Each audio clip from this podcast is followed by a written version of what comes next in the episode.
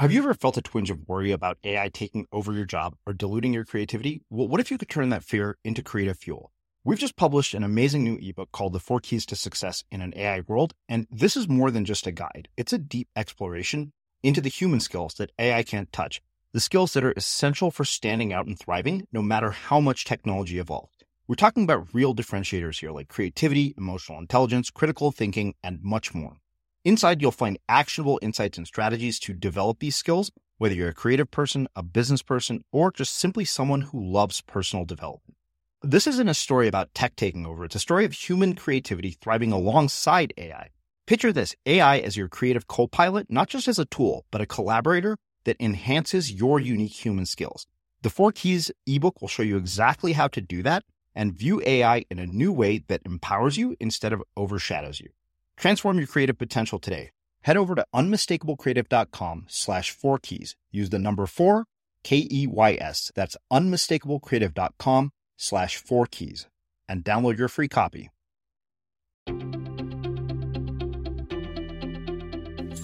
I'm Srini Rao, and this is the Unmistakable Creative Podcast, where you get a window into the stories and insights of the most innovative and creative minds who've started movements, built thriving businesses, written best selling books, and created insanely interesting art. For more, check out our 500 episode archive at unmistakablecreative.com.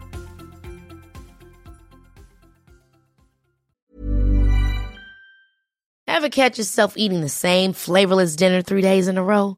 Dreaming of something better? Well, HelloFresh is your guilt free dream come true, baby. It's me, Gigi Palmer. Let's wake up those taste buds with hot, juicy pecan crusted chicken or garlic butter shrimp scampi. Mm. Hello Fresh.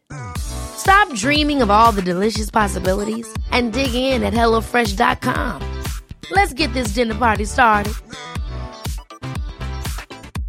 Mom deserves the best, and there's no better place to shop for Mother's Day than Whole Foods Market. They're your destination for unbeatable savings, from premium gifts to show-stopping flowers and irresistible desserts. Start by saving 33% with Prime on all body care and candles. Then get a 15-stem bunch of tulips for just $9.99 each with Prime. Round out Mom's menu with festive rosé, irresistible berry chantilly cake, and more special treats. Come celebrate Mother's Day at Whole Foods Market. Hey, it's Ryan Reynolds, and I'm here with Keith, co star of my upcoming film, If, only in theaters, May 17th. Do you want to tell people the big news?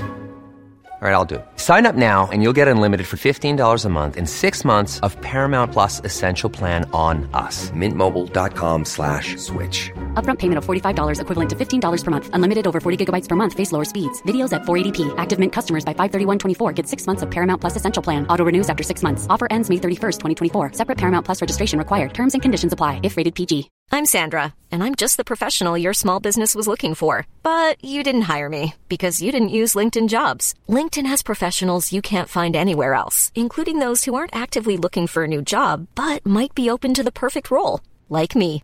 In a given month, over 70% of LinkedIn users don't visit other leading job sites. So if you're not looking on LinkedIn, you'll miss out on great candidates like Sandra. Start hiring professionals like a professional. Post your free job on linkedin.com/people slash people today. There's never been a faster or easier way to start your weight loss journey than with PlushCare. PlushCare accepts most insurance plans and gives you online access to board-certified physicians who can prescribe FDA-approved weight loss medications like Wegovy and Zepbound for those who qualify. Take charge of your health and speak with a board-certified physician about a weight loss plan that's right for you. Get started today at plushcare.com slash weight loss. That's plushcare.com slash weight loss. plushcare.com slash weight loss. As creators, we're always on the move. Whether it's a live podcast event, a pop up shop, or a workshop, we're constantly interacting with community, and that's where Tap to Pay on iPhone and Stripe comes in. Imagine this you're at a live event, a listener loves your merch, or a participant wants to sign up for your course on the spot. With Tap to Pay on iPhone and Stripe, you can accept their payments right there and then, right from your iPhone, so there's no extra hardware or no delays.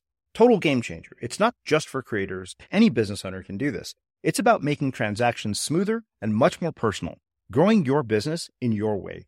We've been using Stripe for our products and courses for a long time, and now with Tap to Pay on iPhone, you can take your business to the next level too. So visit stripe.com slash tap iPhone to learn more. Remember, folks, with Tap to Pay on iPhone and Stripe, Your business is always at your fingertips. Sarah, welcome to the Unmistakable Creative. Thanks so much for taking the time to join us. Thanks for having me. Yeah. Uh, so I actually came across your work by way of Medium, where you have been posting stuff that just makes me laugh every single day. And I was kind of like, you know, naturally my instinct was to chase it down the rabbit hole and see where it all came from. And I was really blown away by all of your work. So uh, it's really great to have you here. And uh, on that note, can you tell us a, a bit about yourself, your story, your journey, your background, and how that has led to all this amazing work that you're doing?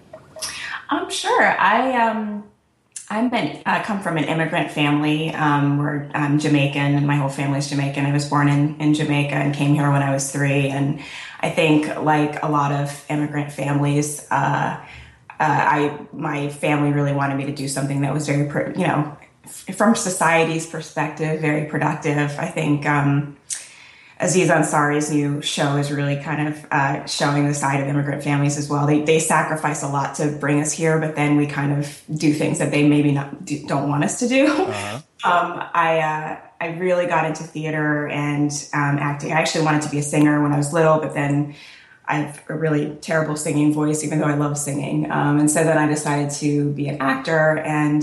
Uh, my parents definitely steered me away from that because you know they didn't want me to end up you know on the street with no money no house you know no food all that stuff um, so i ended up as an economics major they really wanted me to do business but then i went to the business school and i just i, I my schmoozing skills are just not up to par with business people. So um, I ended up doing economics, which is a little bit more theoretical. Um, but even that was just really, really boring for me. But um, my last uh, semester, I took a multimedia design course, which is what they called it back then, 2000 or whatever. Um, and I just fell in love with being on the computer and being in Photoshop and making things. And it was just like really, really exciting to me. Um, and so it was something that I felt like, you know, was creative enough, but also I could actually make money doing. And so after after college, I went to Georgia Tech in their graduate program for digital design and kind of pursued a, a career in um, interactive design and, and basically just doing anything in Photoshop on the computer, Flash, back when Flash was all the rage. And, uh, you know, I did that for a while and was very successful at it, but never lost that desire to act and to do something that was just kind of really different.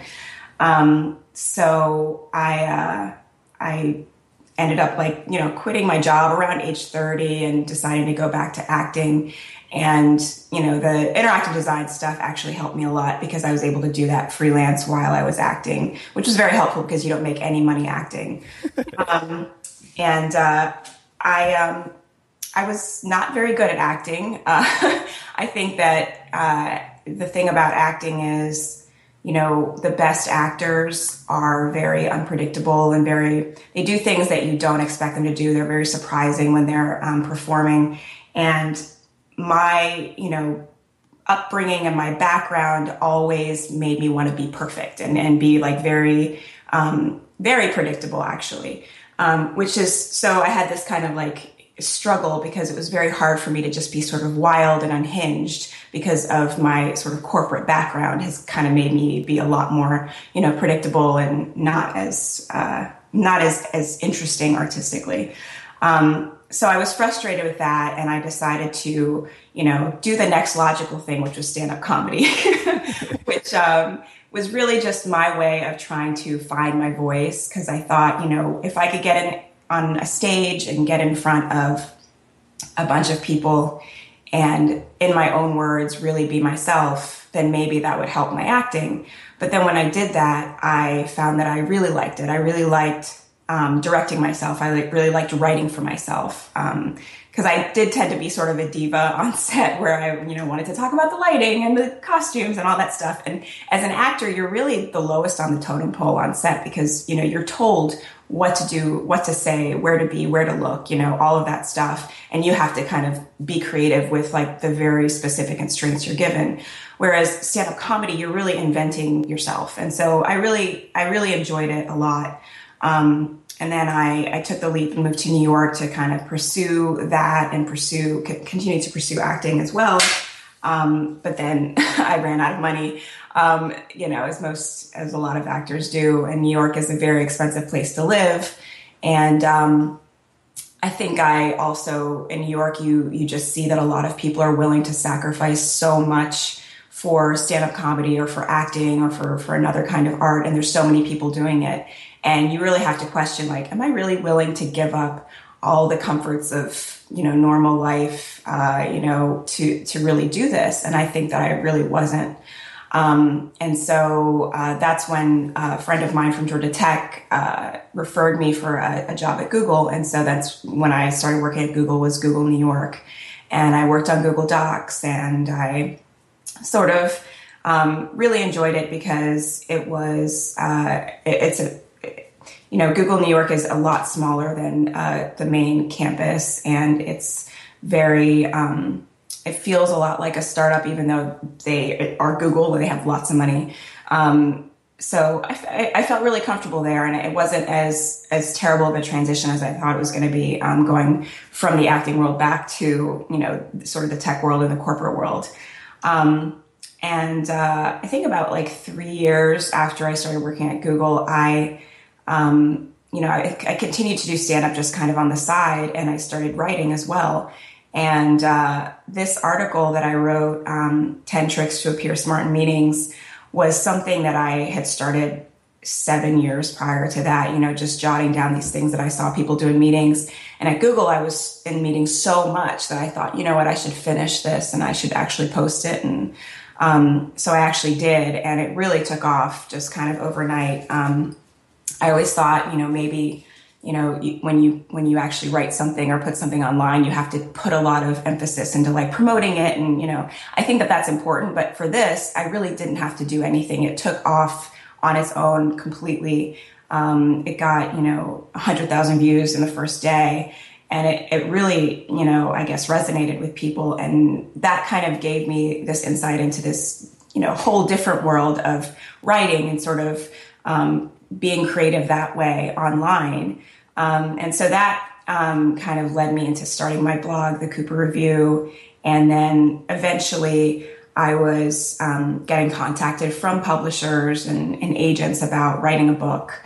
Um, and that's when I, again, decided to quit my job and kind of pursue the creative thing again. And that was about a year ago. So, um, now I'm I'm working on uh, my first book, and that's kind of my full time job now. And so that kind of brings us up to today. Awesome. So lots of stuff that I, I want to ask you about. Uh, you know, I, I, I, can totally relate to growing up in the immigrant family and yeah. uh, having that whole idea of doing something that society approves of and that is normal and that, you know, won't lead to, you know, you starving on the streets.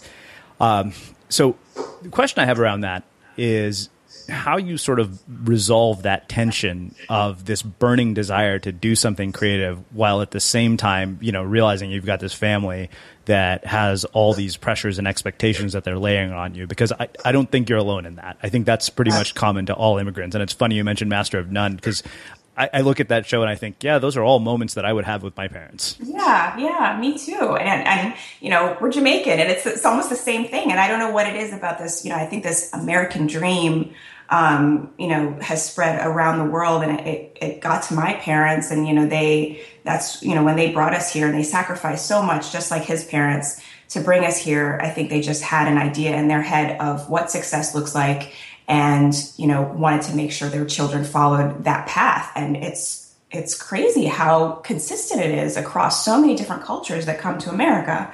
Um, and uh, it's it's not easy. And I think that it was uh, it was tough for me because I don't think my parents really accepted this desire for me to do something different until they started to see that I had some success in it. Um, you know, it was always that's great, but you know, you should really go back to doing something else. Um, and it was, you know, it was difficult because my family is really funny. They're all hysterically funny, and so um, you know, I, I, thought that they would sort of appreciate, you know, this side of me. And I think they do, but they just don't see it as a career. They don't see it as a path for themselves and, or themselves or me. And, um, you know, I guess that's the beautiful thing about it is that, you know, they have sacrificed so much because, and now that we're, we're doing things that they could they could never see themselves doing. We're taking chances that are even beyond the chances that they took in a way. Um, so I think it's it's kind of it's kind of a beautiful thing because I think you know my mom is very creative and she was in human resources, but she's very into interior design and things like that. And but you know she would never pursue anything like that. You know she did the thing that you know made money for her, for her family, which is you know great. But that has given me the opportunity to kind of break free and do something that's completely different and, and completely my own. Um, so yeah, it's just it's it was it was definitely tough, but I think you know after a while, after you know sticking with it enough and having some success and kind of proving myself, I think that they finally came around. You know, it's funny. There's uh, a line. I, I, just got a book deal with a publisher as well, and I just submitted the manuscript. And I, I, actually wrote a line in there saying, you know, now that I got a book deal, I hope my parents won't think I've just been screwing around on the internet for the last six years. it's so true. It's like fine if, if someone else validates you, then finally your parents are like, oh, okay. Yeah. Well, I, I want to ask you about this because um, I, I, have really wondered about certain characteristics, uh, especially the tendency to you know go against the grain and to, to rebel against the status quo. Do you think that these kinds of things are inherently built into certain people, like that ability to kind of say, you know, I love you guys, you're my parents, and you know, I'm glad you sacrificed, but I'm going to go against everything uh, for my own burning creative desire. Like, do you think that that ability is something that is inherently part of some people's psyche, or do you think it's something that be learned or cultivated? That's a really good question. Um, I don't know. Uh, I want to say that, okay, I think I have an analogy for this. Um, it's kind of like if you if you go into a, a store that's very expensive and um, you know the person asks you if if you you know want to uh, buy anything or if they can help you if you have money if you have some money in your bank account somewhere then there's a window there's a little bit of a door opening there where like they could help you and you could probably buy something but if you literally have zero money i'm i swear i'm going to bring this back. If you have no money like there's nothing that they can do or say that's going to get you to buy anything and i think that if you have that little seed of something of of of curiosity of self-awareness i think that that can be um, grown into something that really does go against the grain.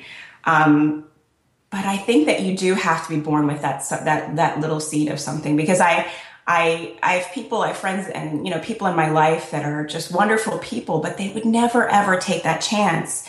And I just feel like for whatever reason, you know, that seed was never nurtured or whatever, and they they just, you know, aren't self-aware enough to realize that maybe everything that they're doing is just kind of part of this big machine and it isn't really them you know what i mean mm-hmm. so maybe everyone's born with the seed and then some people have the seed nurtured and some people don't and maybe that's what it is mm-hmm. okay so i want to ask about your childhood a little bit uh, growing up when you look back at your life uh, you know early childhood you know mentors influences experiences are there any moments in your life that really stand out as moments that kind of set you down this path of doing all these creative things? Um, I think that there was. Uh, I, am the baby of the family, and um, both of my older sisters uh, have um, challenges. My my older sister is. Uh, uh, she's she's sort of mentally delayed and then my older older sister she was born with um, a syndrome which um, she was born like without a chin and without ears and just had a lot of difficulty growing up. Had to have a lot of surgeries. Um, and so I was the baby of, you know, this family that, you know, had to deal with a lot of things. And so for better or worse, that put me in a situation where I had to make sure everyone was okay. And I was sort of the person that, um, you know, wanted to make people laugh or make people feel good if if things weren't going well. And i think that role is something that i continued to play in school and in work.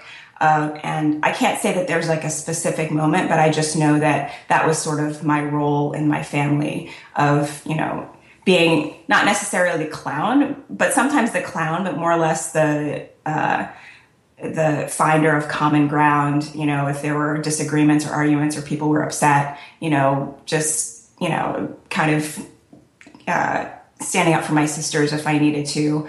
Um, and so I think that that's kind of what led me to want to um, be a person that makes people enjoy themselves or feel good. Um, and it's, you know, I think it's a good quality and a bad quality. I think that the good side of it is that I am very, very much uh, aware of how people are feeling. Um, and it does affect me. It does make me think, okay, this person isn't feeling good. What can I say to make them understand that I know where they're coming from or make them feel better? But then on the bad side of it, it's like, it's hard for me to just be myself sometimes and not worry about what how people are responding to me which on stage is a kind of a terrible quality because the best comedians get up there and they are making themselves laugh. They really, you know, they care about the audience and they can read the audience, but at the same time, audiences love watching people that, you know, they don't care. They don't really care, you know, um, what the audience is thinking and they're just sort of, you know, doing their own thing and enjoying themselves and making themselves laugh. So I think that that's kind of a balance that I've had to strike. So you mentioned this moment uh, where you fell in love with multimedia and design. And you know, I've asked people this same question in various forms, and I always am intrigued by the answers. You think that you only recognize that as a really important moment in your life looking back, or did you realize what was happening when it was happening? Um, I think I realized what it, what was happening when it was happening because I was so um, lost with my economics degree. It was just, you know, I think my options were to go get a PhD in economics or go work at a think tank, and I just didn't, you know, didn't see any fun in that at all. And so, uh, yeah, I did. I knew, you know, pretty quickly that um, being, you know, on on a computer and designing things was something that was really exciting to me, and it, it changed. It changed the course of of my future immediately. Um, because immediately after that, I was like, okay, looking at graphic design, you know, schools and places to work where I could do graphic design and things like that. So, um, so yeah, I knew. I think I knew pretty much at the time. So those kinds of moments, um, I'm very certain that I missed almost all of them early on. And much like yourself, I was an economics major at Berkeley, and my first instinct was to start making things the minute somebody gave me a new piece of technology. But mm-hmm. I could never figure out that that was the path to actually doing work that I could get paid for. Mm-hmm. And I'm wondering later on in life how people can bring about these kinds of moments and alter the trajectories of their futures. Yeah. Um, I, th- I think it's about um, exploring and um, not giving up when things are turning out uh, not the way that you want them to turn out. Um, I think there's a great quote from Ira Glass, which is about how, you know, you have a lot of people have this admiration for art inside of them and you know, when they try to do something, it's just not as good as what they admire and, and the things that they look up to. And so they give up. And I think it's, it's really hard to just power through that and get through, get, get over that hump of not liking what you're making and start getting to the point where you're making things that you actually like and you actually enjoy.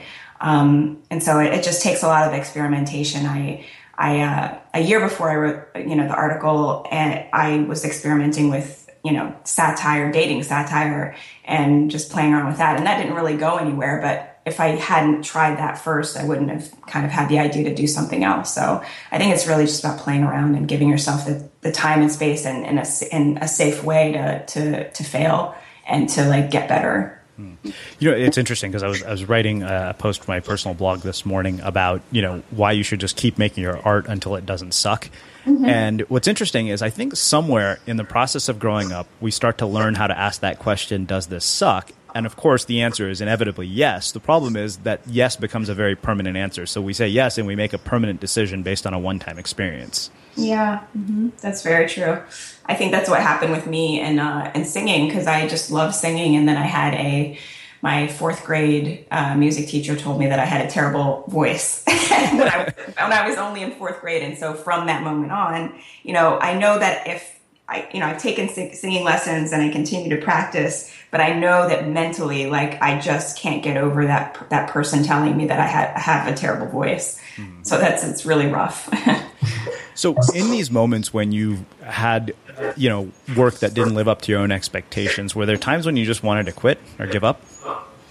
Um, yeah, I mean, even um, even after having, you know, when you have some success, and then afterwards, you know, you make something that isn't as successful, you just, you know, you think, well, that that was I'm I'm a one hit wonder, and I'm never going to make anything that's as successful again.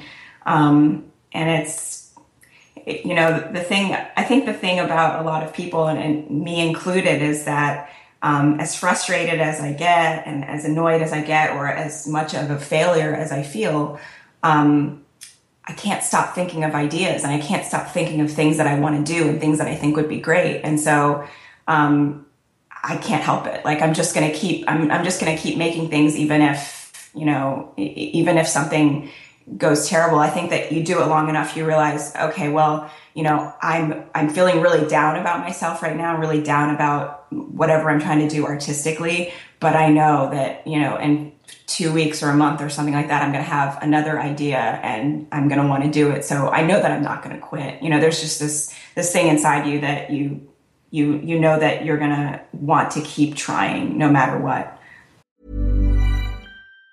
Planning for your next trip? Elevate your travel style with Quince. Quince has all the jet setting essentials you'll want for your next getaway, like European linen, premium luggage options, buttery soft Italian leather bags, and so much more. And it's all priced at 50 to 80% less than similar brands. Plus, Quince only works with factories that use safe and ethical manufacturing practices. Pack your bags with high-quality essentials you'll be wearing for vacations to come with Quince. Go to quince.com slash trip for free shipping and 365-day returns. Mom deserves the best, and there's no better place to shop for Mother's Day than Whole Foods Market. They're your destination for unbeatable savings, from premium gifts to show-stopping flowers and irresistible desserts. Start by saving 33% with Prime on all body care and candles. Then get a 15-stem bunch of tulips for just $9.99 each with Prime. Round out Mom's menu with festive rosé, irresistible berry chantilly cake, and more special treats. Come celebrate Mother's Day at Whole Foods Market. Life is full of what ifs. Some awesome, like what if AI could fold your laundry? And some, well, less awesome, like what if you have unexpected medical costs? United Healthcare can help get you covered with Health Protector Guard fixed indemnity insurance plans. They supplement your primary plan to help you manage out of pocket costs. No deductibles, no enrollment periods, and especially no more what ifs. Visit uh1.com to find the Health Protector Guard plan for you. Hiring for your small business? If you're not looking for professionals on LinkedIn, you're looking in the wrong place. That's like looking for your car keys in a fish tank. LinkedIn helps you hire professionals you can't find anywhere else, even those who aren't actively searching for a new job but might be open to the perfect role. In a given month, over 70% of LinkedIn users don't even visit other leading job sites. So start looking in the right place. With LinkedIn, you can hire professionals like a professional. Post your free job on linkedin.com slash people today. Wow. Nice. Yeah. What you're hearing are the sounds of people everywhere putting on Bombas socks, underwear, and t-shirts made from absurdly soft materials that feel like plush clouds. Yeah, that plush. And the best part? For every item you purchase, Bombas donates another to someone facing homelessness. Bombas. Big comfort for everyone. Go to bombas.com slash ACAST and use code ACAST for 20% off your first purchase. That's bombas.com slash ACAST. Code ACAST. As creators, we're always on the move. Whether it's a live podcast event, a pop-up shop, or a workshop, we're constantly interacting with community, and that's where Tap to Pay on iPhone and Stripe comes in. Imagine this you're at a live event, a listener loves your merch, or a participant wants to sign up for your course on the spot. With Tap to Pay on iPhone and Stripe, you can accept their payments right there and then, right from your iPhone, so there's no extra hardware or no delays. Total game changer. It's not just for creators, any business owner can do this. It's about making transactions smoother and much more personal, growing your business in your way. We've been using Stripe for our products and courses for a long time, and now with Tap to Pay on iPhone, you can take your business to the next level too. So visit stripe.com slash tap iPhone to learn more. Remember, folks, with Tap to Pay on iPhone and Stripe, your business is always at your fingertips. Hmm. Okay, so this actually brings up a question for me about validation, and I only know this because I've experienced some of what you're talking about. Like when you know you put put up something on Medium or someplace and it starts to go crazy viral, you get like this just instant surge of validation, and suddenly you're affirmed by the entire external world. You feel important, uh, but like you said, it goes away. And I'm curious how you balance maintaining your sanity, you know, and not getting addicted to the validation, especially after experiencing it at the level that you have? Um, it's really hard. It's always for me. I still compare everything I do to that one thing, which is like terrible, and I shouldn't do that.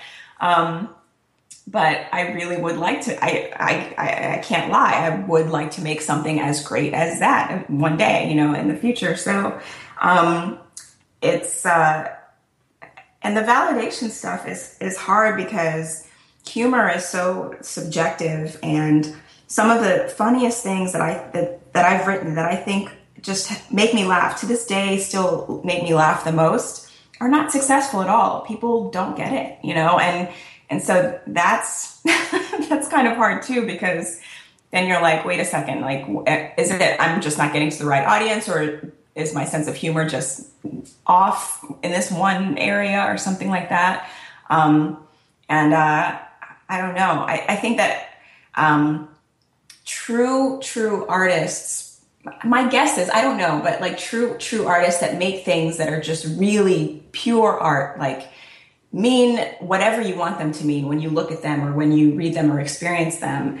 Um, you know, maybe they're just really good at, at, doing things that they don't really care what people think and they don't really care what people are getting out of them and they're, you know, they're just making it. I feel like as a, with a design background, you know, from the background of I have to make something and people have to understand it and people have to know what to do with it and it has to be interpreted the right way.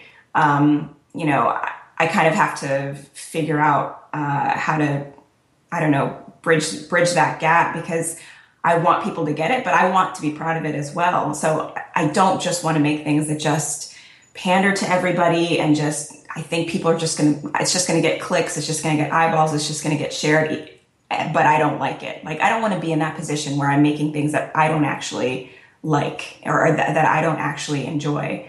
Um, but I do want to make things that I enjoy and that other people enjoy as well. And that I can, because that's the best feeling in the world is when you make something and people get it and you get it and you can like, you know, have that communal experience of, yeah, we both get it and we both think this is awesome. And we both understand what's being made fun of here and why it's funny. Um, so, but satire is interesting too because you know you can get the people that take it seriously, and they're funny too, and they're hilarious as well because they just they're kind of like the, the perfect button on all of satire is when somebody actually takes it seriously and they have a real response to it um, because that's just also very hilarious. Um, so um, yeah I, I, would say it's it's it's tough not wanting that validation. Um, and i don't think i've figured it out yet. I still very much want people to um, love love the things that i do. Um, but i want to love them as well I think that last piece is really one of the most important things. Um, I'm with you. I, I, don't know that I've ever lost, you know, this sense for oh, I hope you know thousands of people listen to this and everybody absolutely loves it. But uh, for me, I think that the litmus test is always if I don't love it and I don't feel it, I don't think anybody else will. Like mm-hmm. that's been the filter through which I run every piece of work we ever produce. Mm-hmm. That makes sense. Yeah, I, I think that's a good that's a good litmus test. And then if you know if you make something uh, like I, I wrote an article called um, Eight Signs Your Heroin Addiction Might Be Ruining Your Career. Um, which yeah, I think that's hysterical. And it's just this very serious article about why, you know, your addiction to heroin might be affecting your ability to get a promotion or get along with your coworkers or things like that. Just, and I, I just think it's the, one of the funniest things ever, but no one shared it. No one saw it. You know, it was, you know, so, I mean, I guess you know you make enough stuff so that you have little gems like that that you really love and enjoy even though even if no one else really gets it. Uh, so you know earlier you mentioned that uh, stand-up comedy became a way of you finding your voice. And i really would love for you to talk about that in more detail and, and tell us you know how it revealed your voice and how it connected you to your voice and the things you learned from that that uh, you know have made its way into your work. Um, yeah um I think that um, one thing that I learned from watching uh, other stand-up comedians and just from being on stage myself is that um, you know people love when you make fun of yourself, and um, I love making fun of myself and my husband makes fun of me constantly and I love it. That's one of the things I just love about him. Um, and I, it, it's, uh, so, so really, um, honing that and like sort of combining it with, um, you know, the corporate world and how ridiculous that seems sometimes. I think that's, that's kind of, um, that's kind of where that all came from. I mean, when I first started doing stand up comedy, it was making fun of me and dating. I was single and I was hopelessly single girl. And a lot of female comedians have that shtick. And so I look back on some of my earlier sets and I'm like, oh my gosh, so hacky and predictable and stupid. But, you know, I kind of, um, I, I just, I just really loved, you know, making fun of me just being like not really understanding you know, dating and sort of making fun of myself in that world and, and making fun of other people too. Um, but the thing is about uh, stand up is you always start with making fun of yourself because then the audience is like, oh, okay, this person doesn't take themselves too seriously. And, you know, they can make fun of themselves. So I'm going to, I'm going to be okay with whatever else they, they want to make fun of, whether they make fun of me or they make fun of someone else. It's okay because they started out by putting themselves down first um, which is kind of a weird psychological thing, but it's so true. Whenever I've started out a set, you know, making fun of other people first, it's it's never gone as well as when I start out making fun of myself and my family and you know things that I failed at and things that didn't work out. And I love that stuff. So um, I think that that kind of has worked its way into my work where uh, I make fun of me wanting to always do the right thing at work. And this you know tricks to appear smart in meetings And i was in meetings and i wanted to look smart and everybody wants to look smart. And when i say something that makes me look smart i think that you know i am just like a, one of the greatest employees ever and i replay that moment in my head you know over and over again because i said something that everybody really thought was was a great thing to say. And so um, the the odd thing about my voice really though is that um, i'm sort of making fun of my need to be perfect and making fun of my need to and this is all it goes back to the whole being an immigrant as well is like how do you fit in um, making fun of uh, sort of cataloging all the things that you people do to make it seem like they know what they're doing even if they're kind of a fish out of water and none of this is making any sense whatsoever. Um, and so I don't know if I'm hoping that my voice evolves into something that's even more pure than that or more true or more like, you know, close to my heart. Um, but right now it's, it's really about, um, it's really about being fake and faking it. And that's kind of my voice has become like how to fake it. And I, I, I think it's, I think it's hysterical just because so many people, uh, have these everyone's a, everyone's a performer and, and, you know in the corporate world everyone is sort of performing a little bit every day and i just i love i love the idea of of bringing that to light and thinking about what people are you know the, the masks that people are wearing in order to to uh, get ahead at work so how do other people discover uh, a way of finding their own voice or connecting with their own voice um I don't know. I mean, I think uh, I think so many people are um, kind of uh, aware already of of what their voice is because it's it's with them probably all the time. It's in their head. It's very silent. It's in the back of their head or the back of their mind, or maybe it's something that they have shown to people that are very close to them but for whatever reason, it's really hard to turn it into something that they'd want to share with a ton of people. Um, I have an old high school friend who writes me these really long Facebook messages that are really great. He, you know, he lives in Mexico and he has all these observations about Mexican life. And, you know, he says, write about this, you know, here's a bunch of things that you can write about. And I, I'm like, that's not my story. That's your story. Like, why don't you write about it?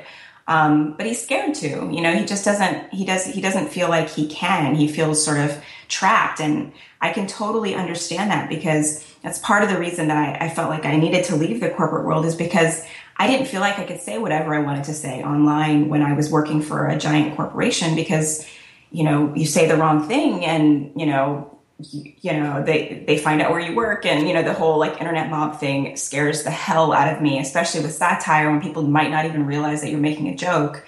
Um, so you can feel like really trapped. Um, and so even like even if you have your true voice in your head you have other voices. You have your boss's voice you have your mom's voice you have your spouse's voice saying oh you can't say that you can't think that you know like all this stuff. And it's really hard to get rid of those voices. Um, something that really works for me is just writing um, anything i want um, you know every day for you know as much time as i can um, with no filter and no judgment, you know, maybe not even reading it over. Um, and so, you know, that I think that is something that might help is just taking um, a moment and finding a space where you really can say exactly what you want with no judgment from anyone else about what it is that you're saying. Um, and not not to share it with anyone, but just to discover, you know, those pieces of truth that really resonate with you that maybe you think you can eventually turn into something else. And so I think that it's it's mostly about um, finding a place where you don't feel trapped and you don't feel like you can't say what you want to say, um, so that you can really you know find find that voice somehow. That was poetic. Oh, thank you. It's interesting, I, and I, I, shared this on another episode of the show, and I, you know, I, have been thinking about this because my next book is is all about writing. Uh, you know, the whole idea of one thousand words a day, and I, you know, the whole idea of finding your voice. That I kept thinking about that, and I was like, that doesn't really make any sense because we never really lose it. Yeah, mm-hmm. you know, and I said, you know, we don't have to find our voice; we have to connect with it. Mm-hmm. And creating in whatever way that might be is how you start to connect with it. What's your first book about? The first book is called Unmistakable: Why Only is Better Than the Best. Um, and the idea behind that book is uh, it's not you know a roadmap because I hate maps. It's really it's a compass for how to make your work unmistakable, make it so distinctive that it's immediately recognized as something you've done and that nobody uh, else could do but you. Cool, I like that. So. Um, well, let's talk about the time at Google. Uh, I'm always interested in hearing uh, about people's lessons learned and uh, you know some of the, the more insightful things that come from their time at these places. You know, I, I remember when we had Elle Luna here, it was mind blowing to, to learn all the things she shared about her time working at IDEO. So I can only imagine, uh, you know, what kinds of lessons you've brought into your work, and I, would love for you to share some of those with us. I'm sure. Um, I think uh, of all the places to uh, to work, I think Google is, is one of the best places. Um, they have a great. Most of the people that I worked with were some of the funniest people I ever worked with, and you know, one of them became my husband. So, and he's literally the funniest person I've ever met in my life. Um, and they are so good at making fun of themselves and so good at challenging each other and challenging each other's ideas, and um, just amazing at finding humor in in almost everything. And so, um, I you know I I really enjoyed my time there, and uh, I I think that um, I was a uh, I started out as a designer, and then my last few years I was um, managing uh, a team of designers um, who are working on Google Docs. And I learned a lot about myself. I think that I learned, um, you know, my my need to find consensus again like i need i had that need with my family and you know i really had that need at work. Um, you know it, it, it kind of uh, got in the way of me you know kind of stating you know my own opinion. It's that's one of the things that's tough about like the corporate world is that um, you know if you walk into a meeting and you're able to kind of reiterate what people are saying and then come up with a solution that makes everyone feel included that is probably the best way to get ahead and to you know you know look like smart and to look like uh, a leader.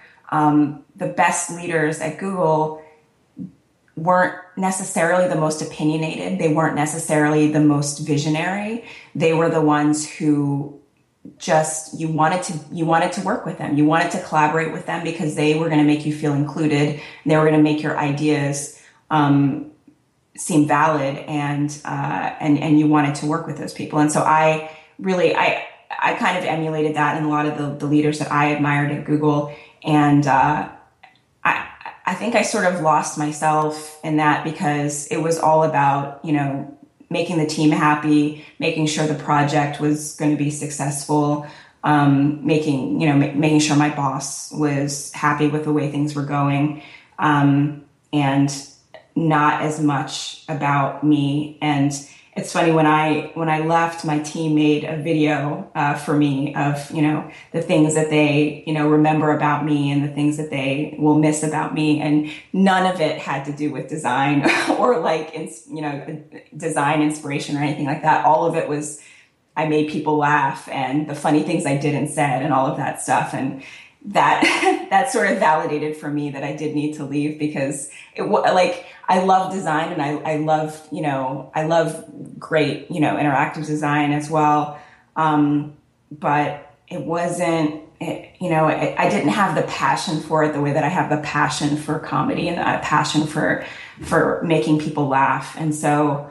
Um, yeah, I mean, I, I, don't know if there's there's really any you know big lessons from that, but um, I would say, you know, Google was a you know place where it was just it, it was really good to to be collaborative and to be able to make fun of yourself and be able to be honest about what was working and what wasn't working. Um, and yeah, I'm not sure. I'm not sure every campus is like that, but that's definitely how the New York campus was. All right, so let's shift gears a little bit. I want to actually start talking about uh, your work itself, like the stuff that I found you uh, for, and I want to talk about the creative process of how something like this comes to life because every bit of it to me is brilliant. That's you know why I reached out to you because I was just so blown away by it. I mean, how do you take something from being you know an idea? I mean, how do you even come up with half these ideas and then bring them to life the way that you do? Um, which I realize is a big question. Yeah, it's a pretty big question. Um, I think that you know my my process is very much based on observation. Um, for me, like my favorite comedian is Louis C.K., and he's often just telling us things that we've seen already, and we've already seen ourselves, and, and saying things that we wish we could say but we can't. Um, and so uh, I, um, you know, I I'm not trying to be funny. I'm really just trying to be honest. And that's, that's one of the things that I've, I've talked about before when I've, I've spoken at different places is um, a lot of times when people are trying to be funny is, is when they're awkward. they just, they just fall flat on their face when they're trying to be funny. But when you're really just trying to point out the, the, the real things that people do in, in these situations, people have that laughter of recognition. And that's almost always what I'm going for is that laughter of recognition where you can really relate and you want to talk about it and share it because you it reminds you of you or it reminds you of someone that you know. And so the test for me whenever I write something um, is to say, can I actually see someone actually doing this? Did I just make this up because it sounds silly and funny? Or is this actually a thing that someone would actually do and actually say in this situation? And so I really have to picture myself or picture someone I know, you know, at work or something like that actually doing it. And if I could actually picture them doing it, then I think that it, it it's something that I would want to, you know, keep writing about or include in my work. Um, and so that's that's a lot of the things is is, is really that. And and sometimes there's a twist, you know, like um, I wrote about the you know the real horrors of working uh, at a tech company, and all of it is really just the things that people complained about at Google. Um, when there's really literally nothing to complain about at Google, you know, complaining about how the desserts don't change enough or complaining about, um, you know, your monitors being too big so they block your view of the ocean or something like that, you know, like, you know, complaining that the lobster uh, is a little, you know, small today or something like that, you know, like very uh, first world problems, um, you know, it, it's, it's, it's really bad when you, when you get actually i want to say i wanted to say that you know you're at google so long that you're complaining about those things but i will say that people that just start out at Google, you know, complain about those things so quickly. I remember like within two months, I was complaining that the sparkling water dispenser uh, dispensed water that wasn't as sparkly as I wanted it to be. you know, like, and I, I caught myself. I was like, whoa, did I just complain about the sparkling water dispenser? You know, it just didn't make any sense. And so, it's it's really just about observing myself and observing other people and and and trying to you know just write about exactly what people think and exactly what people say and um, you know sometimes there's a twist on it but a lot of times it's really verbatim what I've seen or what I what people have said. Yeah, I think one of my favorite pieces that you did uh, was the one that compared living in New York to living in San Francisco. Yeah, and that was just based on completely on my experience. Yeah. Well, I'd never lived in New York, but I've lived in San Francisco, and I was like, oh yeah, this is absolutely what it's like to live in San Francisco. yeah, I mean, I I had no idea too that like I, almost everybody in San Francisco has seen that piece. I had someone actually send it to me um, saying, "Hey, I know you just moved, so you should check this out." Not realizing that I had written it. Um, so that was funny. Um, but yeah, I just wanted, I, I just immediately noticed these differences when I moved in April and, um, you know, that was, that was great. I, I want to do a part two. I have so many other things now that I've lived here longer. Well, uh, this has been phenomenal, uh, as I expected it would be. So, I have one last question for you, which is how we finish all our interviews at the Unmistakable Creative. What do you think it is that makes somebody or something unmistakable? Um, hmm. I I think I think it goes back to what I was saying about what I observed about great acting is is this element of surprise and um, and being unpredictable. Um, I think everybody is so unique, and if they really said and really said what they were thinking, it would kind of shock you. And and I think that that um, I think that that piece uh, of of art or being uh, creative uh, can be if people are kind of shocking in a way that like is it, it gets it, it, gets to you in a way that that um, you know uh, is is familiar, like Louis C.K. for example. You know, he says things that are you know shocking, but they're unmistakably you know shocking in his own way. Um, I think that that's I think that that is kind of what um, makes things sort of unmistakable. Um, and that's that's kind of what I enjoy. I like being I like being surprised. I like being I like not knowing what's going to happen and not knowing what's uh, what's going to come out of someone's mouth. You know, uh, it's kind of it's like that's one of the things that I love um, about my husband is I really like when you have a good conversation with someone. A great conversation is not someone just agreeing with you and saying uh huh uh huh uh huh and like repeating back to you what you just said. A great conversation is when you say something and someone takes what you said and makes it better and more interesting in a way that you never even thought of or gives you another perspective on something that you know that you never would have expected and i think that that's that's what i really enjoy about about art about conversation about anything is just that I, my mind gets taken to a place that's that i you know didn't expect it would be taken to hmm. Well, I think that makes a, a, really beautiful way to sum up our conversation. Uh, I can't thank you enough for taking the time to join us and share your story and your insights with our listeners. Oh, thank you so much. This has been a, an absolute pleasure. Yeah. And for everybody listening, we will wrap the show with that. If you like what you heard, the greatest compliment you could give us is to share the show with a friend and let people know what you think by leaving a review on iTunes. Thanks for listening to The Unmistakable Creative.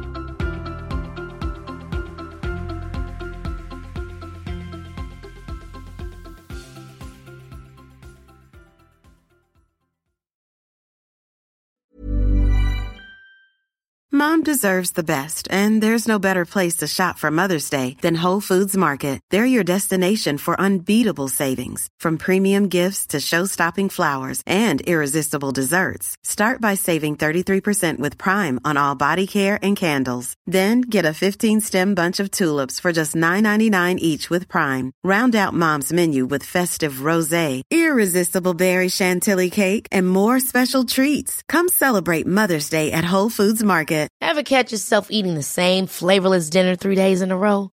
Dreaming of something better? Well, HelloFresh is your guilt-free dream come true, baby. It's me, Keke Palmer. Let's wake up those taste buds with hot, juicy pecan crusted chicken or garlic butter shrimp scampi. Mm. Hello Fresh. Stop dreaming of all the delicious possibilities and dig in at HelloFresh.com. Let's get this dinner party started. Even when we're on a budget, we still deserve nice things. Quince is a place to scoop up stunning high end goods for 50 to 80% less than similar brands. They have buttery soft cashmere sweaters starting at $50, luxurious Italian leather bags, and so much more. Plus, Quince only works with factories that use safe, ethical, and responsible manufacturing. Get the high-end goods you'll love without the high price tag with Quince. Go to quince.com/style for free shipping and 365-day returns. Imagine the softest sheets you've ever felt. Now imagine them getting even softer over time. That's what you'll feel with Boll and Branch's organic cotton sheets. In a recent customer survey, 96% replied that Boll and Branch sheets get softer with every wash. Start getting your best night's sleep in these sheets that get softer and softer for years to come. Try their sheets with a 30-night guarantee. Plus, get 15% off your first order at bollandbranch.com. Code BUTTERY. Exclusions apply. See site for details. When you need mealtime inspiration, it's worth shopping Kroger, where you'll find over 30,000 mouthwatering choices that excite your inner foodie. And no matter what tasty choice you make, you'll enjoy our everyday low prices, plus extra ways to save, like digital coupons worth over $600 each week. You can also save up to $1 off per gallon at the pump with fuel points. More savings and more inspiring flavors make shopping Kroger worth it every time. Kroger, fresh for everyone. Fuel restrictions apply. Have you ever felt a twinge of worry about AI taking over your job or diluting your creativity? Well, what if you could turn that fear into creative fuel? We've just published an amazing new ebook called The Four Keys to Success in an AI World. And this is more than just a guide, it's a deep exploration into the human skills that AI can't touch, the skills that are essential for standing out and thriving, no matter how much technology evolves. We're talking about real differentiators here like creativity, emotional intelligence, critical thinking, and much more. Inside, you'll find actionable insights and strategies to develop these skills, whether you're a creative person, a business person, or just simply someone who loves personal development. This isn't a story about tech taking over. It's a story of human creativity thriving alongside AI. Picture this AI as your creative co pilot, not just as a tool, but a collaborator that enhances your unique human skills. The Four Keys ebook will show you exactly how to do that and view AI in a new way that empowers you instead of overshadows you. Transform your creative potential today. Head over to unmistakablecreative.com slash four keys. Use the number four, K E Y S. That's unmistakablecreative.com slash four keys and download your free copy.